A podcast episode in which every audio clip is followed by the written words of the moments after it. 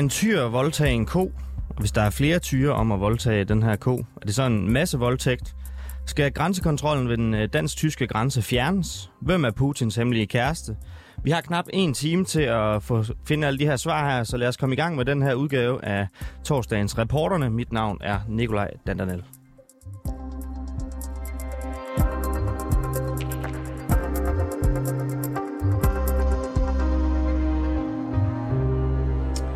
Kinesiske krigsskib sejler lige nu rundt i Taiwan-strædet, og i øh, luftrummet der svæver der også øh, kampfly. Spændingerne stiger i området sydøst for Kina, efter at den amerikanske toppolitiker Nancy Pelosi til stor overraskelse har lagt vejen forbi øh, Taiwan. Gør vi lige sådan her. Skal vi lige have en på? Ikke herinde. Nå, vi fortsætter. Øhm, Taiwan er nemlig ikke en officiel selvstændig stat, men øh, en øh, del af Kina, og vi skulle have hørt et øh, klip med Nancy Pelosi her, hvor hun udtaler sig øh, i Taiwan. Fordi i, i dag stiller vi nemlig spørgsmål om, hvor langt den vestlige verden skal gå i vores konfrontation med Kina, uden at vi accelererer den anspændte øh, situation. Michael Danielsen, velkommen til rapporterne. Ja, tak skal du have. Du er formand for den uafhængige pro-taiwanesiske forening Taiwan Corner. Det er korrekt, ja. Der er flere her i de sidste dage, der har ment, at øh, hun er ude at puste lidt til, til ilden, og det er forkert, at hun tager på det her besøg her. Men du mener, hun gør det rigtigt. Hvorfor det? Jeg tror, hun, jeg, jeg, jeg mener, hun gør det, det rigtige. Over de sidste to-tre år har øh, Taiwan været udsat for et stort pres fra, fra Kina, militært, øh, generelt øh, internationalt og, og suverænitetsmæssigt. Og når Nancy Pelosi tager til Asien for at støtte et frit og åbent Asien, så er det kun naturligt, at hun også besøger øh, Taiwan som en modvægt øh, til Kinas øh, handlinger over de sidste øh, to-tre år. Så, så det er den rigtige beslutning at tage til Taiwan som nok det land i verden, som er mest troet af, af Kina. Hvad så med nogle af de her ting med, at øh, hun skulle puste til, til spændingerne dernede? Altså, hvordan ser du det? Det er ikke et problem, eller hvad? Jamen, hvem er det, der puster til hvad? Øhm, Øh, Kina har jo over de sidste to-tre år pustet til den selv. Øh, de har lavet indflyvninger næsten dagligt i Taiwans identifikationszone. De har for nylig krævet, at hele Taiwanstrædet er kinesisk suverænitet, så landet det ikke længere internationalt farvand. Øh, og de har presset SAS, internationale flyselskaber, hoteller, øh, tøjselskaber til at kræve, at Taiwan er en del af Kina. Så de har selv presset her, så er det, at vi, øh, eller rettere sagt Nancy Pelosi, besøger Taiwan, og det er ikke i strid med et-Kina-politikken, som USA har. Hun, der er mange andre politikere, der har besøgt Taiwan. Ja vel, hun er den, den ene af de allerhøjeste politikere, men hun er ikke på regeringsniveau. Selvfølgelig, hvis hun var på regeringsniveau, var det et brud med et-Kina-politik, og det er det ikke. Skal vi bare lige høre det, det klip, vi forsøgte at spille her i starten, som øh, hun har udtalt. And now more than ever, America's solidarity with Taiwan is crucial. Ja, solidariteten den er altså altafgørende. Altså, hvor langt mener du, at Vesten kan gå i, i forsvaret for Taiwan? Vi kan gå så langt, som hvor vi ikke bryder med vores egen et-Kina-politik. Øh, og inden for den ramme er der jo en, en række muligheder. Øh, vi har lagt en masse øh, restriktioner på os selv, øh, som egentlig ikke basalt set øh, har med et-Kina-politikken at gøre. For at give sådan et, et konkret eksempel. Et, øh, et EU's et-Kina-politik sådan rent populærtmæssigt siger, at øh, øh EU øh, anerkender Folkerepubliken Kina som Kina. Og det er så det. Øh, den siger ikke noget om, om vi Taiwan er en del af Kina eller ikke. Så har man lagt nogle ting ovenpå, for eksempel at top 5 øh, af de, om, de taiwanske ministre øh, ikke kan besøge øh, EU uden en godkendelse på forhånd. Øh, Taiwans udenrigsminister har været i EU øh, et par gange, øh, men det har så også været med en godkendelse. Den kunne man ophæve, øh, at de kunne få lov til at besøge frit EU. Øh, det strider ikke mod øh, et-Kina-politik. Hvad skulle det hjælpe? Det kunne hjælpe på kommunikation, forståelse. De kunne mødes med politikere, de kunne mødes på konferencer. Det kunne øge forståelsen. En af de ting, der er ret vigtige i sådan en konflikt her, det er, at vi forstår hinanden, at vi har dialog med hinanden. Så det, må, det er resultatet af sådan en, en politikændring. Kan det godt foregå uden at øge spændingerne yderligere? Hvis EU gør det samlet sammen, så øh, vil vi stå stærkere over for Kina. Øh, EU er øh, den største øh, investor i Kina, og den største, øh, en af de største handelspartner for, for, for Kina. Så vi vil stå stærkt, hvis vi gør det sammen. Men hvad med spændingerne? Altså, vil det, det vil jo stadigvæk muligvis i hvert fald øge spændingerne. Vil det være ok? Det vil være ok at gøre. Vi bliver nødt, det har man jo også gjort før. Det er jo ikke noget, noget nyt. Man har jo også øh, ændret for eksempel for mange år siden, at øh, Taiwan nu har visumfri adgang til EU. Det har kineserne ikke. Så det er et eksempel på, at man har skubbet øh, den såkaldte kuvert over bordet. Danmark har også en dobbeltbeskatningsaftale med, med, med Taiwan, som er forskellig fra den med Kina. Polen har lavet en udveksling, en, en, en aftale med Taiwan om udveksling af fanger. Det har Danmark ikke, men, men man skubber denne her Øh, den her, den her politik øh, stille og roligt. Men også når Kina også gør det, altså når Kina også laver provokationer, også ændrer status quo, når de går ind og, og, og, og ændrer status quo, som de har gjort for eksempel ved at kræve suverænitet og hele far, farvandet, jamen så må man jo så spørge sig selv, jamen så overholder Kina så den politik, som vi har en aftale med dem om, altså beholde status quo. Og det gør de så ikke. Og har vi så været ude og sige, at det er en provokation over for Kina? Det gør vi ikke.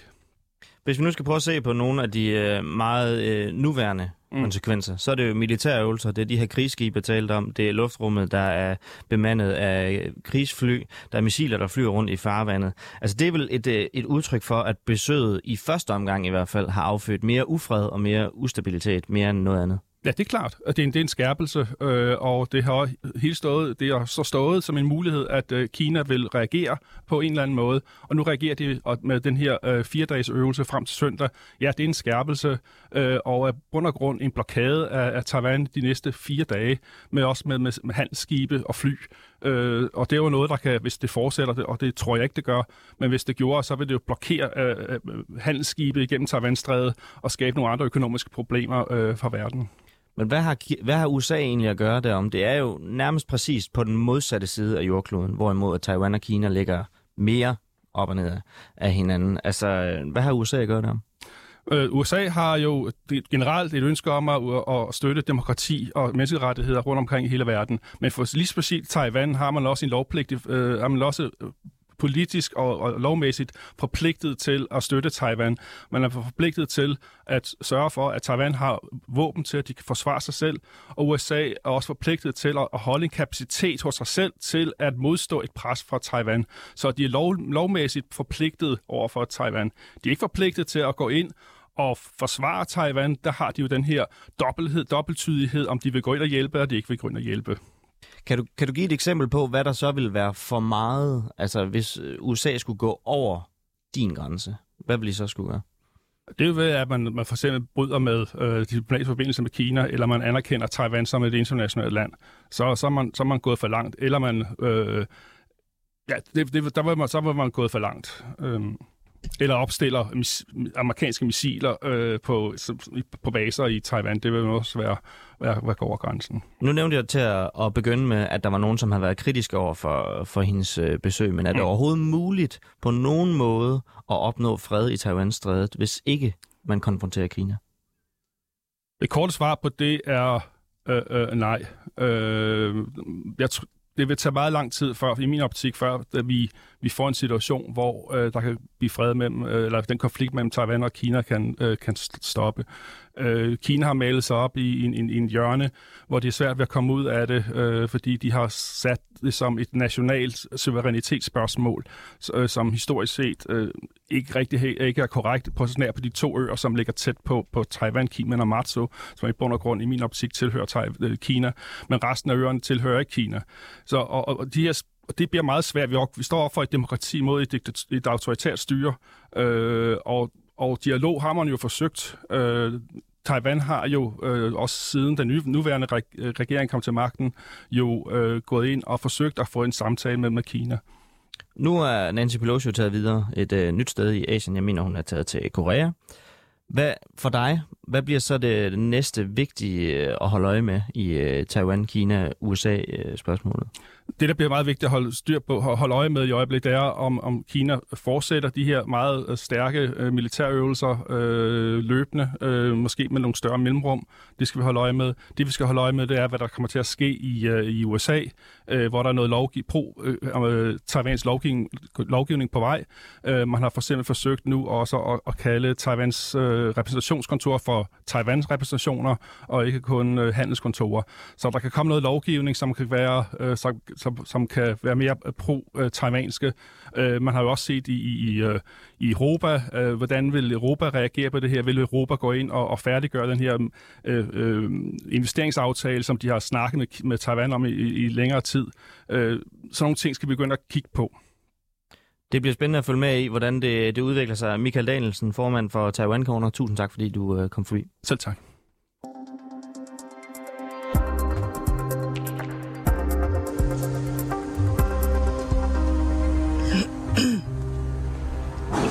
Den seneste tid har der i efterhånden en del tilfælde været lange, lange køer ved den dansk-tyske grænse. Flere gange har bilisterne måttet vente over en time på at få lov at køre fra Tyskland til Danmark, på grund af den, og nu laver jeg gåsøjen herinde i studiet, midlertidig, men det er den jo, grænsekontrol, der nu har varet siden 2016. Venstres top vil ifølge avisen Danmark beholde den, og lad os stadig kalde den midlertidig grænsekontrol, også selvom den giver gener for turister, pendlere og for chauffører. Den møder dog i hvert fald i den nuværende form også kritik fra nogle af de medlemmer, der er valgt i Syddanmarks Storkreds. Og en af dem, det er dig, Eva K. Hansen. Godmorgen. Godmorgen. Du er så i øvrigt også øh, valgt i, øh, i Kolding Byråd som, øh, som lokalpolitiker. Hva, hvad mener du i øvrigt øh, lige nu om øh, de problemer, grænsekontrollen skaber for de danske øh, bilister? Altså det helt store aktuelle problem, det er jo, hvordan grænsekontrollen bliver udført, og øh, den medfører lange køer, og folk aner ikke, hvornår de kan nå frem, når de skal passere grænsen. Det betyder for pendlere i hverdagen, at de ikke ved, hvornår de kommer på arbejde, eller om de kan nå at hente deres børn fra daginstitutionen. Og for turisterne, ja, der betyder det, at de ved ikke, om de kan nå færgen, eller hvornår de ankommer til deres bestemmelsessted. Og øh, det er jo nede i dit øh, kerneområde, det her, altså i hvert fald geografisk. Altså, hvad, hvad er dit forslag til at løse problemet? Jamen, man kunne gøre så mange ting. Altså, når vi nu har den her grænsekontrol, så kunne man blandt andet sørge for, at der var en hel del nummerpladescanninger. Det ville i høj grad hjælpe pendlerne, der så kunne have deres, øh, deres egen bane, hvor de kunne køre igennem, og hvor man kunne tjekke, at det er pendlere, der kommer her flere gange om dagen, eller med jævne mellemrum. Og så kunne man øh, have måske en øget bemanding. Jeg har spurgt ministeren om, hvordan man egentlig har prioriteret ressourcerne, fordi det er jo velkendt, at øh, når tyskerne går på sommerferie, sommerferie, ja, så stiger trafikken til Danmark, og heldigvis for det, fordi det er god indtjeningsmulighed for os. Øh, men så bør man jo også sørge for i arbejdstilrettelæggelsen at tage højde for det, og det har jeg spurgt til, om man egentlig har tænkt over fra regeringens side. Hvis vi nu tager den store motorvejsovergang, øh, hvor det, der er de største køer, nu foreslår du en egen bane til, til pendlerne, så er der jo i forvejen en bane til højre, hvor lastbilerne kører ud for at blive tjekket om øh, bagved, så de kommer hurtigt videre så er der ikke rigtig plads til, øh, til, til flere baner, så hvordan skal det øh, rent fysisk overhovedet lade sig gøre? Altså, der er så mange ting, man kan, kan gøre, og, og hvordan det skal gribes an teknisk, øh, det vil jeg gerne lade, lade fagfolkene om at bestemme. Men det, der jo mangler, det er politisk bevågenhed, og det er, at der er en regering, der interesserer sig for livet i grænselandet. Altså, vi har jo øh, samme grænsekontrol, for eksempel i Københavns Lufthavn, og der står vi jo ikke i timevis i, i kø. Altså, der bliver det jo afviklet på tilfredsstillende vis, og det er jo samme prioritering, jeg ønsker, at regeringen gør i forhold til den dansk-tyske grænse. Men det er også lidt en anden kontrol, fordi her der er det jo biler, og sådan, selve kontrollen foregår ved, at, at folk skal ned i fart, så de ligesom når lige at få et overblik, kontrollørerne, over hvilke skal vi trække til side, og hvilke får lov at, at passere. Så det er jo lidt øh, noget andet. Nu foreslår du øh, den her bane her, øh, men den kan jo ikke rent fysisk lade sig gøre. Altså det, det, det ved jeg ikke, hvor, hvor, hvordan det kan øh, ved de forskellige grænseovergange. Altså der er jo i alt øh, 13 øh, grænseovergange, så selvfølgelig kan man jo også øh, lede trafikken derhen, hvor der så er plads og hvor det er smidigt. Det hele behøves jo ikke at foregå ved motorvejs øh, grænseovergangen ved, ved, ved Frøslev. Der er faktisk 13 grænseovergange, Men det er og det er lidt den... forskelligt, hvordan det bliver øh, håndteret. Og øh, sommerens kaos og alle de problemer, det har skabt, det er for mig udtryk for, at det simpelthen ikke er blevet prioriteret politisk, at man ikke har taget højde for det og ikke har tænkt igennem, hvad betyder det, når man nu har grænsekontrollen for, hvordan man får afviklet øh, trafikken her i en sommerperiode, hvor der jo efter coronatiden er øh, normal trafik igen. Hvorfor ikke bare fjerne den? Jamen, øh, jeg øh, hører jo til dem, der synes, at øh, det er spild af ressourcer, den grænsekontrol, der finder sted nu. Det vil være meget mere effektivt at lave øh, restepladskontroller og, og andre kontroller i øh, lokalområdet. Øh, det, det er også det, jeg hører i debatten, at det er det mest øh, effektive. Så der er en øh, meget stor grad af symbolpolitik i, at vi har forlænget øh, grænsekontrollen nu siden øh, vi så flygtningene på motorvejen tilbage i, i 2015.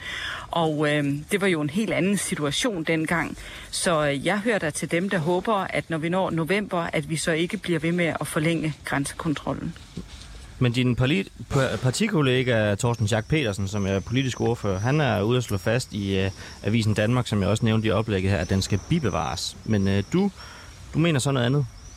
Jeg tror ikke, at Thorsten Schack har taget stilling til efter øh, november, hvad der der øh, skal ske. Og det er jo, øh, som jeg har understreget, øh, to diskussioner. Det ene er, skal vi bibeholde en, en grænsekontrol? Altså er der en trussel? Er der noget sikkerhedsmæssigt, der gør, at det stadigvæk giver god mening at opretholde en grænsekontrol? Det er den ene diskussion. Og den anden diskussion, det er så, jamen når vi nu har en grænsekontrol, hvordan sørger vi for, at den bliver afviklet så smidigt som overhovedet muligt? Hvordan får vi øh, prioriteret, at vi tager nye elektroniske hjælpemidler som nummerpladescanninger og andre instrumenter i brug. Altså at der er en opmærksomhed rettet mod at det har konsekvenser med den her grænsekontrol, som er, som er meget negative og som er meget øh, omkostningsfulde. Øh, og det er det, øh, jeg ønsker, at regeringen tager et ansvar for, fordi det er dem, der sidder øh, med ansvaret for, hvordan det afvikles. Altså lige nu bliver der jo virkelig øh, banket på, på valgtrummerne, og der er jo en, øh, en hvad skal man sige, overhængende chance for, at næste gang, at øh, der skal tages stilling til, om den skal forlænges, så er det jo ikke sikkert, at det er den regering her. Så nu skal vi lige høre, hvad Venstre øh, går, på, går til valg på. Skal den forlænges, eller skal den fjernes? Jeg håber sandelig ikke, at det er den nuværende regering, der skal tage stilling til det næste gang, men at øh, Venstre netop er, er, er med øh, i øh, regeringen på det tidspunkt. Og øh, der vil vi jo tage en vurdering af, hvad er den, øh, den sikkerhedsmæssige trussel? Er der et behov for enten øh, af, af frygt for terrorisme eller, eller andre ting, der gør, at der fortsat skal være en grænsekontrol? Men frem for alt, så vil vi tage ansvar for, hvordan er det så, vi håndterer grænsekontrollen i dagligdagen dagen, og så kigge på, om der er afsat de fornødne ressourcer, der skal til. Altså nu har jeg nævnt hele problemet for, for, for pendlerne og dagliglivet i, i grænselandet, øh, så det har meget store menneskelige omkostninger. Så er der hele turisterhvervet, men der er jo også transporterhvervet, hvor vi kan regne os frem til, at det jo er, er rigtig dyre minutter, når lastbilerne de holder i kø ved grænsen. Så samlet set er der god grund til at kigge nærmere på, hvordan man kan få en mere smidig afvikling af grænsekontrol kontrollen, hvis den fortsat skal være der. Jeg skal bare lige forstå, fordi du siger, at I gerne vil øh, vurdere det til den tid, men der er ikke sikkert, at der er så lang tid til, at vælgerne de skal tage stilling til, hvad I mener. Vil I gerne fjerne den, eller vil I gerne forlænge den? Jamen, som, øh, som situationen er nu, mener jeg ikke, at der er en sikkerhedstrussel, der nødvendiggør, at vi har øh, grænsekontrollen, men hvor vi netop gennem øh, det styrkede Schengen-arbejde har en god kontrol ved de ydre grænser. Men der kan jo nemt opstå en situation, som vi så i 2015 med, med flygtninge på motorvejen, eller der kan være en, en, en terroristrisiko, øh, øh som gør, at vi igen skal genoverveje grænsekontrollen. Altså det kan man jo ikke øh, sige øh, håndfast, om der kommer en sikkerhedsmæssig trussel mod øh, Danmark eller ej. Men det jeg kan sige, det er, at vi vil tage ansvar for, hvordan er det så, vi gennemfører den kontrol, der eventuelt måtte være. Altså i begyndelsen af det her svar, der lød det meget på dig, som om, at du gerne vil fjerne den. Og så kom der nogle forbehold. Vil du gerne fjerne den, eller vil du gerne forlænge den?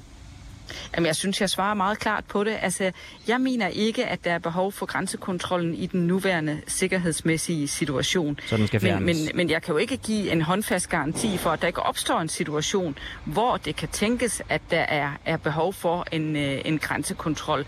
Men som situationen er nu, der mener jeg, det er en ineffektiv måde at anvende ressourcerne på, og det, øh, resultaterne står slet ikke mål med, øh, de mange kroner, vi, vi bruger på, på grænsekontrollen.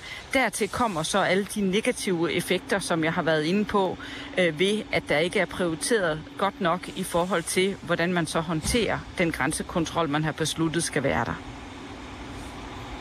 Jeg ved ikke, om jeg er urimelig, men jeg har, jeg har bare ikke forstået, om du helt håndfast mener, at den skal fjernes, eller om den skal forlænges. Altså, som sikkerhedssituationen er nu, mener jeg ikke, der er behov for nogen grænsekontrol. Den skal fjernes.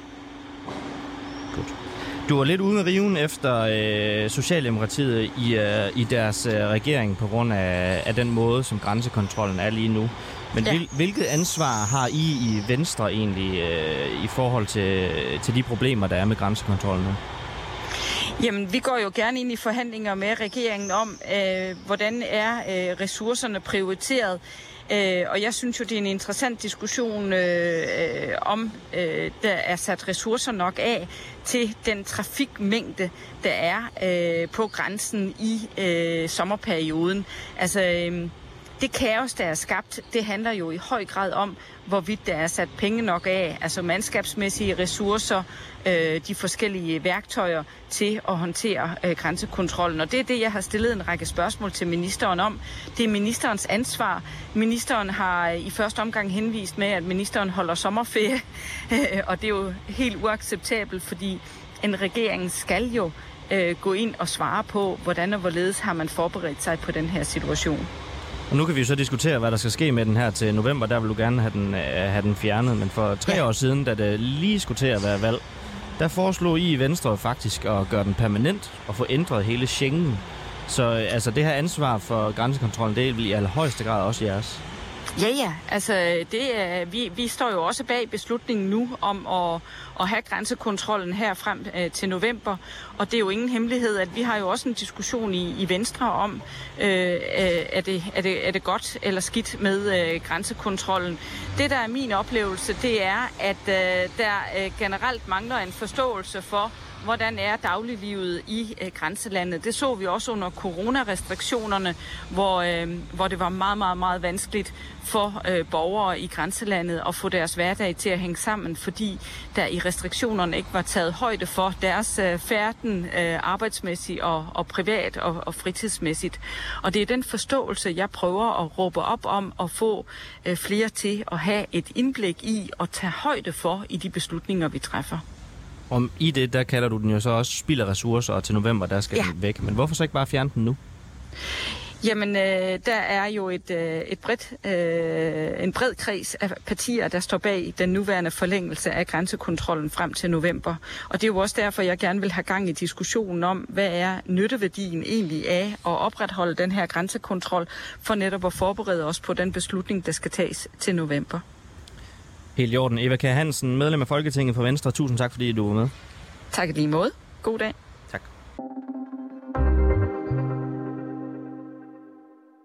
Vi skal til Københavns Kommune. Her var vi også en lille bitte smule i går angående det her friluftsbad, hvor man ikke må have solcreme på. Og øh, her var der altså to drenge på 11 år, som var blevet solskoldet, fordi de fik besked på, at de gerne ville bade, at de måtte ikke tage solcreme på. Det gjorde de så alligevel, og det var deres øh, de badede, men uden solcreme og tog sol. Og så blev de solskoldet, og det var deres mor fortørnet over. Øhm, men nu skal vi snakke med Københavns Kommune, og de siger nemlig, at det er en udbredt misforståelse, at mange smører solcreme på, inden de hopper i friluftsbassinerne rundt omkring i Danmark. Så lyder det fra Lars Amelang, der er serviceområdeschef i Kultur- og Fritidsforvaltningen forvaltningen i Københavns Kommune. Hvorfor må man ikke bruge øh, solcreme i jeres friluftsbassiner i København? Det, det er fordi, at øh, man skal, man skal være øh, afvasket, øh, før man benytter bassinerne. Man skal have sørge for at fjerne så, mange, så meget organisk materiale som muligt, altså hud og hårplejeprodukter. Det er, det er alt, hvad der øh, kan, kan reagere på, øh, på kloren, som vi desinficerer med i bassinet. Hvad siger du så til, at der er børn, som er blevet solskoldet som konsekvens af den regel? Jamen det, det, synes jeg er, altså, det synes jeg absolut er øh, meget uheldigt, men vi anbefaler jo netop, at man ikke får for meget sol. Men, men opvaret mod, at man får dårlig vandkvalitet på baggrund af hygiejnen i, i, i bassinerne, hvor der er desinfektion med klor, så, så, så bliver vi nødt til at, at, at, at følge den regel.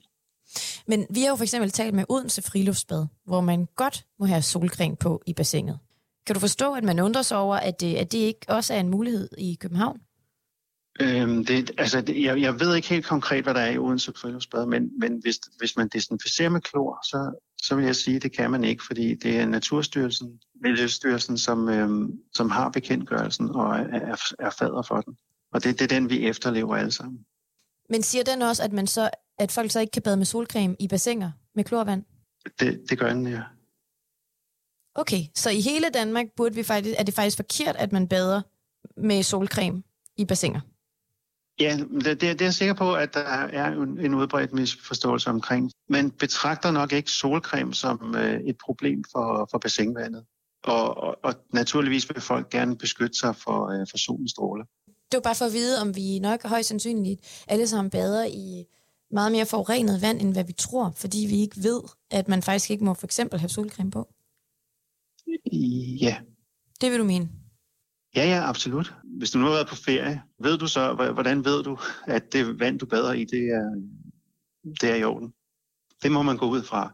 Og, og, og her i Danmark, der har man så den her bekendtgørelse, man følger for at få ens øh, styring på det. Altså, fordi det, det er jo det er rigtig meget solcreme, der, der havner dernede. Fordi folk vasker sig jo ikke, før de hopper ned. Tænker du over det, når du øh, for eksempel er i udlandet, og øh, hopper I så ikke i svømmepools? Ikke i den grad. Jeg, jeg, jeg vil helst bruge havet. Ja, for, altså på grund af hygiejnen? Ja, for altså, jeg, vil, jeg, vil, jeg vil i hvert fald tjekke, jeg prøver ligesom at se, hvordan er det. Men jeg er også meget nørdet, fordi jeg kommer og har arbejdet med det i rigtig mange år. Så, så, så ja, det, Hvordan vil det, det, det når du siger, jeg vil tjekke, hvordan det er, kan man bare kigge ned i sådan et bassin og bedømme det med øjnene? Ja, altså, en god idé det er, at, øh, eller som regel, så kan man se, om vandet er klart. Det skal være, det, det skal være klart. Hvis bassinet lugter meget af klor, så er der en, kan man forvente, at der er en meget høj klor, bundet klor, og det, det er ikke godt. Hvis der er rigtig mange gæster, som øh, tager solcreme på og hopper direkte i bassinet, ligegyldigt hvor man er henne, så, så, så kan man godt forvente, at, at der vil ske noget med, med vand, vandkvaliteten. Men synes du, det er forsvarligt, at man har et bassin åbent så i de timer, øh, hvor solen står stærkest, hvis man ikke kan have solcreme på, når man er i bassinet? Ja, det, det, det synes jeg, fordi øhm, altså, så må man tage en, øhm, en anderledes svømmedragt på, altså noget, der, der dækker kroppen noget mere. Hvis man skal opholde sig der i længere tid, og man, øh, man skal op og være i, øh, og beskytte sig med solcreme, så skal man tage solcreme på, så skal man afvaske sig, så skal man tage solcreme på, efter man har badet, og, og så videre. Og det er altså min kollega Rassan El Nakib, der har talt med Lars Amelang, der er serviceområdeschef i Kultur- og Fritidsforvaltningen i Københavns Kommune. Og det var også oven på den her sag, vi fortalte om i går, hvor to 11-årige drenge har været i Bellerhøj friluftsbad, hvor de har fået besked på, at de ikke må tage solcreme på, og så derfor var blevet solskoldet.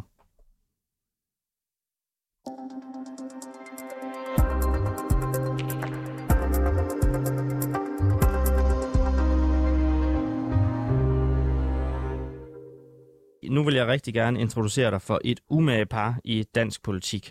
Jeg skal da ikke bestemme, om du bliver overrasket, men hør bare med.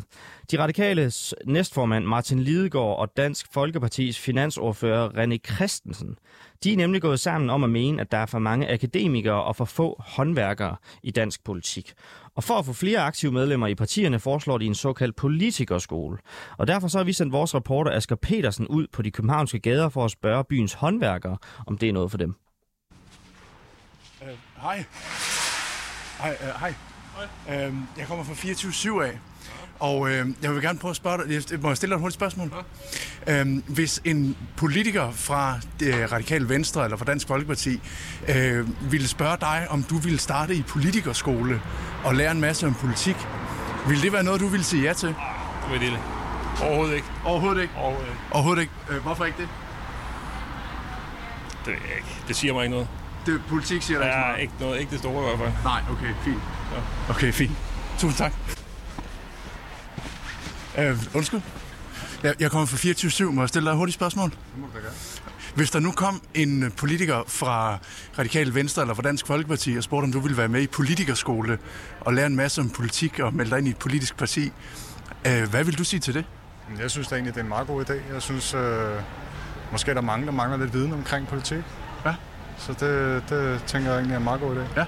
Øh, synes du, det ville være en god idé, hvis vi fik nogle flere, øh, nu kan jeg se, at du er malermester, øh, hvis, man, hvis vi fik nogle flere malere, eller murer, eller gardnere ind i, øh, ind i dansk politik? Ja, det synes jeg bestemt. Mm. Det synes jeg. Øh, vi har en anden erfaring, kan man sige. Noget ja. andet med i rygsæk.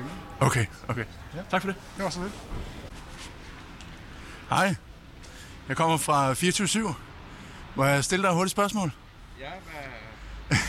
hvis, øh, hvis en politiker fra Radikal Venstre eller fra Dansk Folkeparti kom og spurgte dig, om du ville være med i øh, politikerskole og lære en masse om politik og, øh, og melde dig ind i et politisk parti, og hvad vil du sige til det? Ja, det skal sagt med Dansk Folkeparti. okay. det, det skal jeg. Okay. Men synes du, at der mangler nogle øh, murer eller malere eller håndværkere sådan i dansk politik?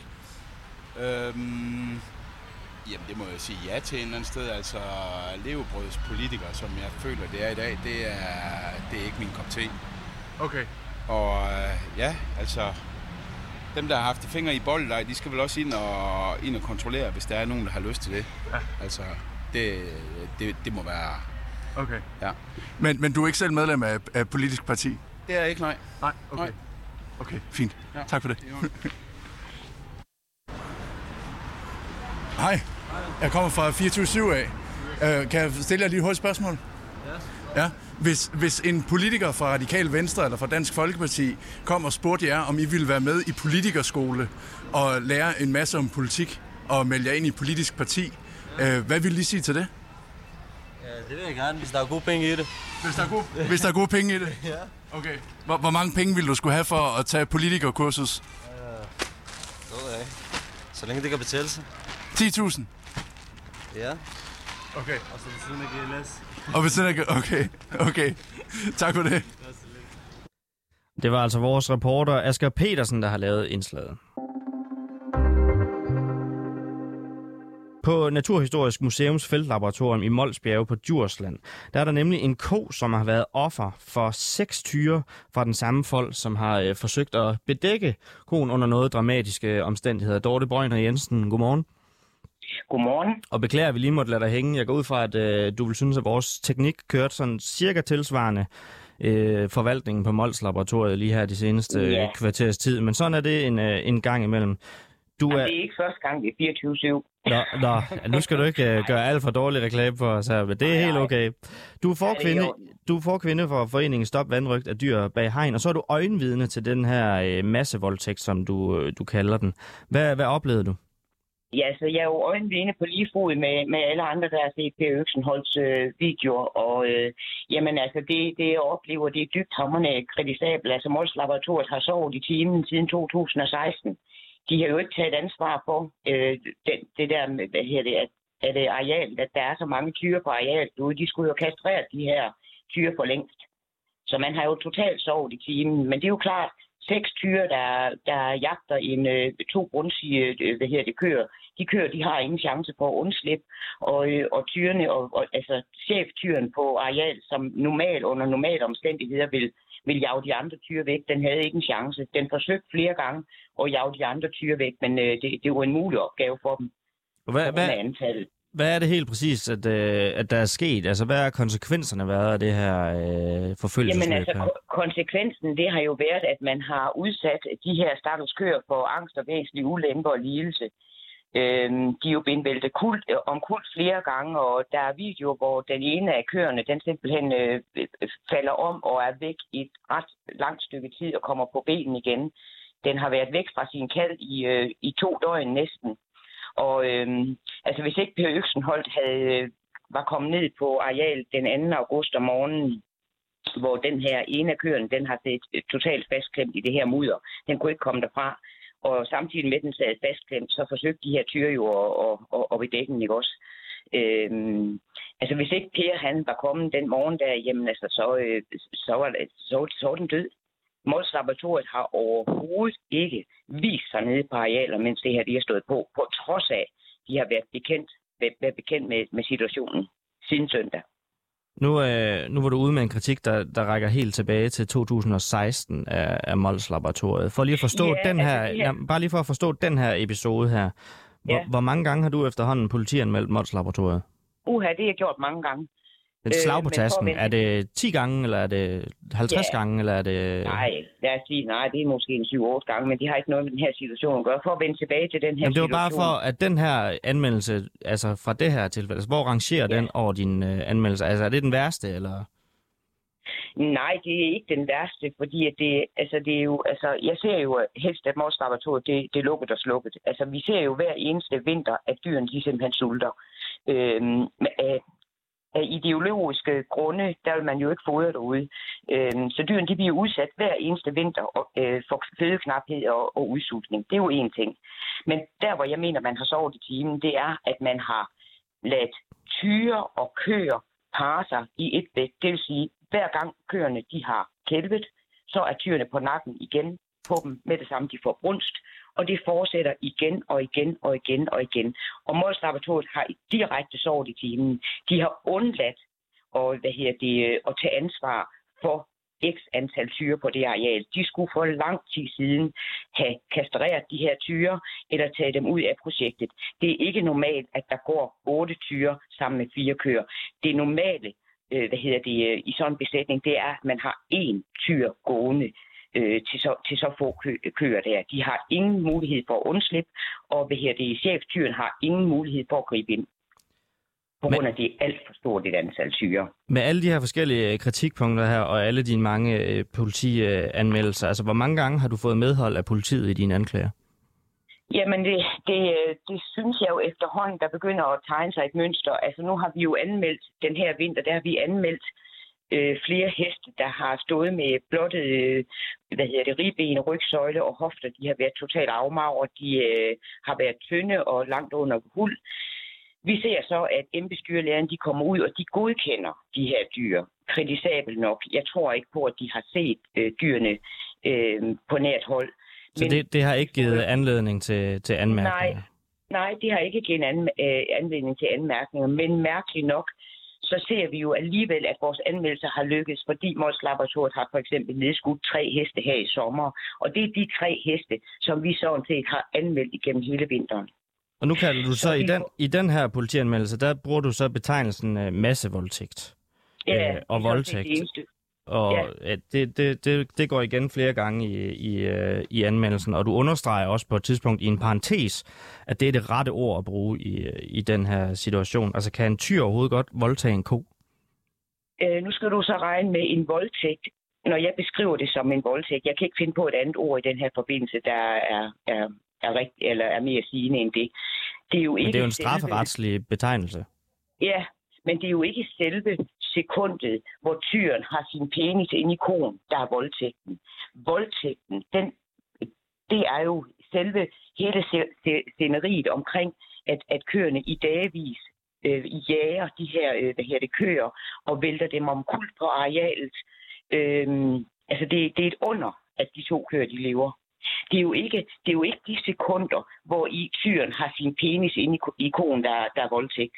Det er jo hele hvad her det, det er jo hele, hvad her det, øh, sceneriet, hvor de jager hende, og, øh, og, og kalven er væk fra, fra øh, hun kan ikke øh, komme hen og give sin kalv øh, mælk, hun er total øh, under stress. Altså, hun kan jo løbe sig til døde, ikke? Altså, det er jo, det er jo, det er jo virkelig, det er jo hele, det er jo jagten. Det er jo jagten. Og, øh, okay. og alle de gange, hun bliver væltet om kul.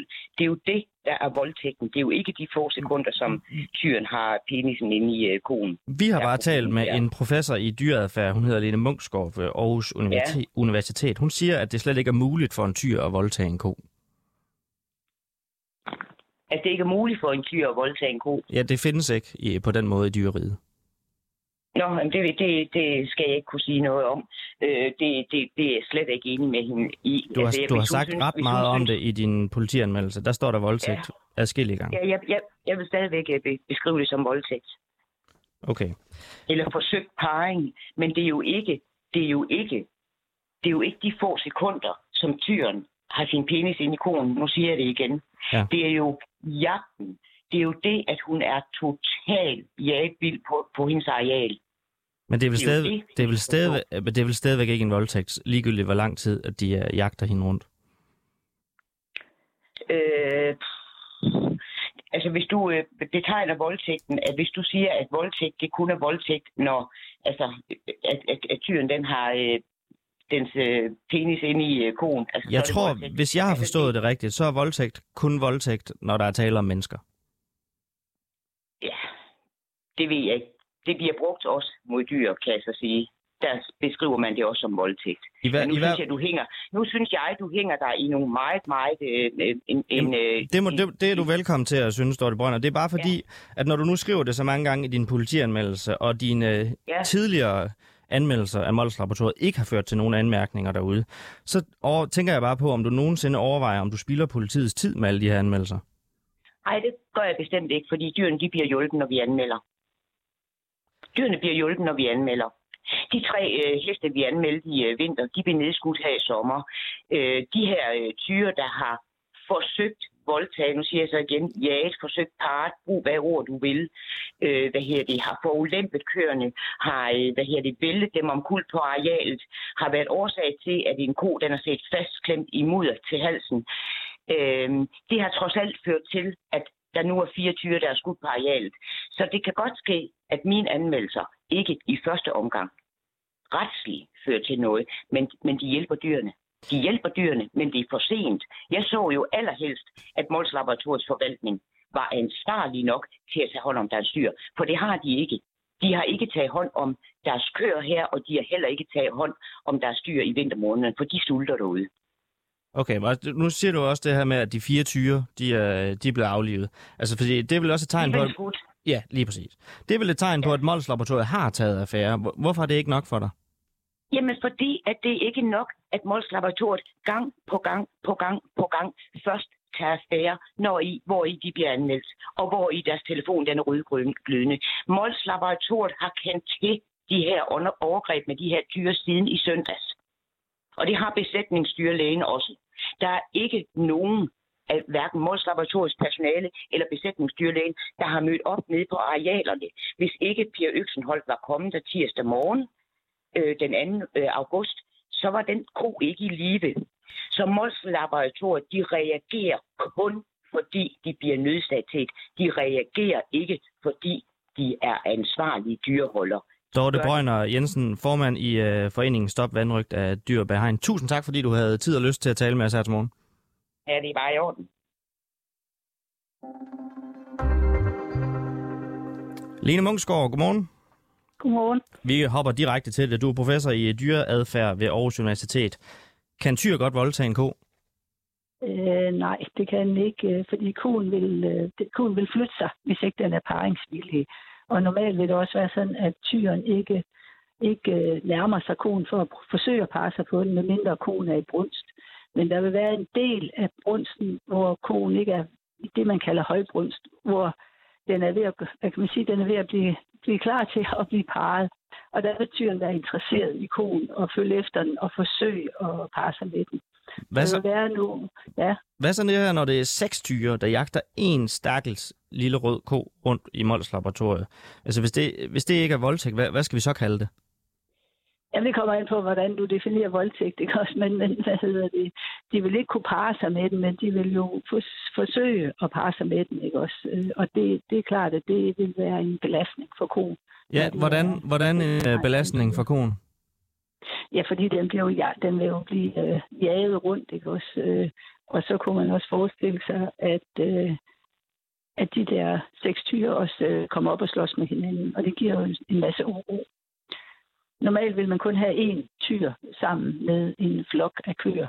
Hvis det er under, hvad kan man sige, sådan vilde, vilde forhold, der vil det typisk være sådan, at øh, de unge tyre, de lever i øh, nogle, det man kalder bachelorgrupper, de lever i grupper for sig, og så er der en tyr, den største og den stærkeste, som, som lever sammen med køerne. Når der så her på Mols Laboratoriet indtil i går har været 12 tyre, fire køer og fire kvier, har Dorte Brøgner Jensen så en pointe i, at øh, den her ko her har haft det hårdt? Altså hvis, hvis, øh, hvis ikke der har været en, hvad kan man sige, en tyr, som en, en ældre tyr, som har været den største og den stærkeste. Det har der været indtil episoden her. Altså, den opstod på grund af, at de her tyre her, de ligesom fik overmandet den normale cheftyr, som jeg tror, de kalder den. Ja, så vil, så vil det jo være en belastning for koen, og så vil kan man sige, i det samme, øh, når man opdager det, så, så skal man jo gribe ind, vil jeg mene. Men Og der gik der så det- halvandet det- døgn fra, fra, at de blev opmærksom på det, til, til de fik den aflevet. Er det hurtigt nok, hvis jeg spørger dig? Altså, det er svært for mig at udtale mig om en helt konkret sag, når jeg ikke har, jeg har ikke set forhold, jeg har ikke set dyrene. Øh, så, og jeg, jeg ved, at de går på et meget stort areal, ikke også? Øh, og jeg ved ikke, øh, hvor meget... Altså, det, det vil jeg være ked af at udtale mig om, når jeg ikke har set det. ikke Også. Jeg vil sige, at øh, Det, vi, det, man burde måske... Altså, hvis man, hvis man har... øh, Hvad hedder det... Øh, Lene Munchsgaard, professor i dyreadfærd ved Aarhus Universitet. Jeg er så ked af at afbryde dig, men vi når desværre ikke øh, mere fra i dag. Tusind tak, fordi at, øh, du havde lyst til at være med. okay, godt. Hej. Således oplyst. Vi når jo desværre ikke flere svar eller flere spørgsmål i dag. Det var øh, mig, der var bag mikrofonen. Jeg hedder Nikolaj Dandanel. Nu er der nyheder, og så er vi tilbage med mere reporterne i morgen.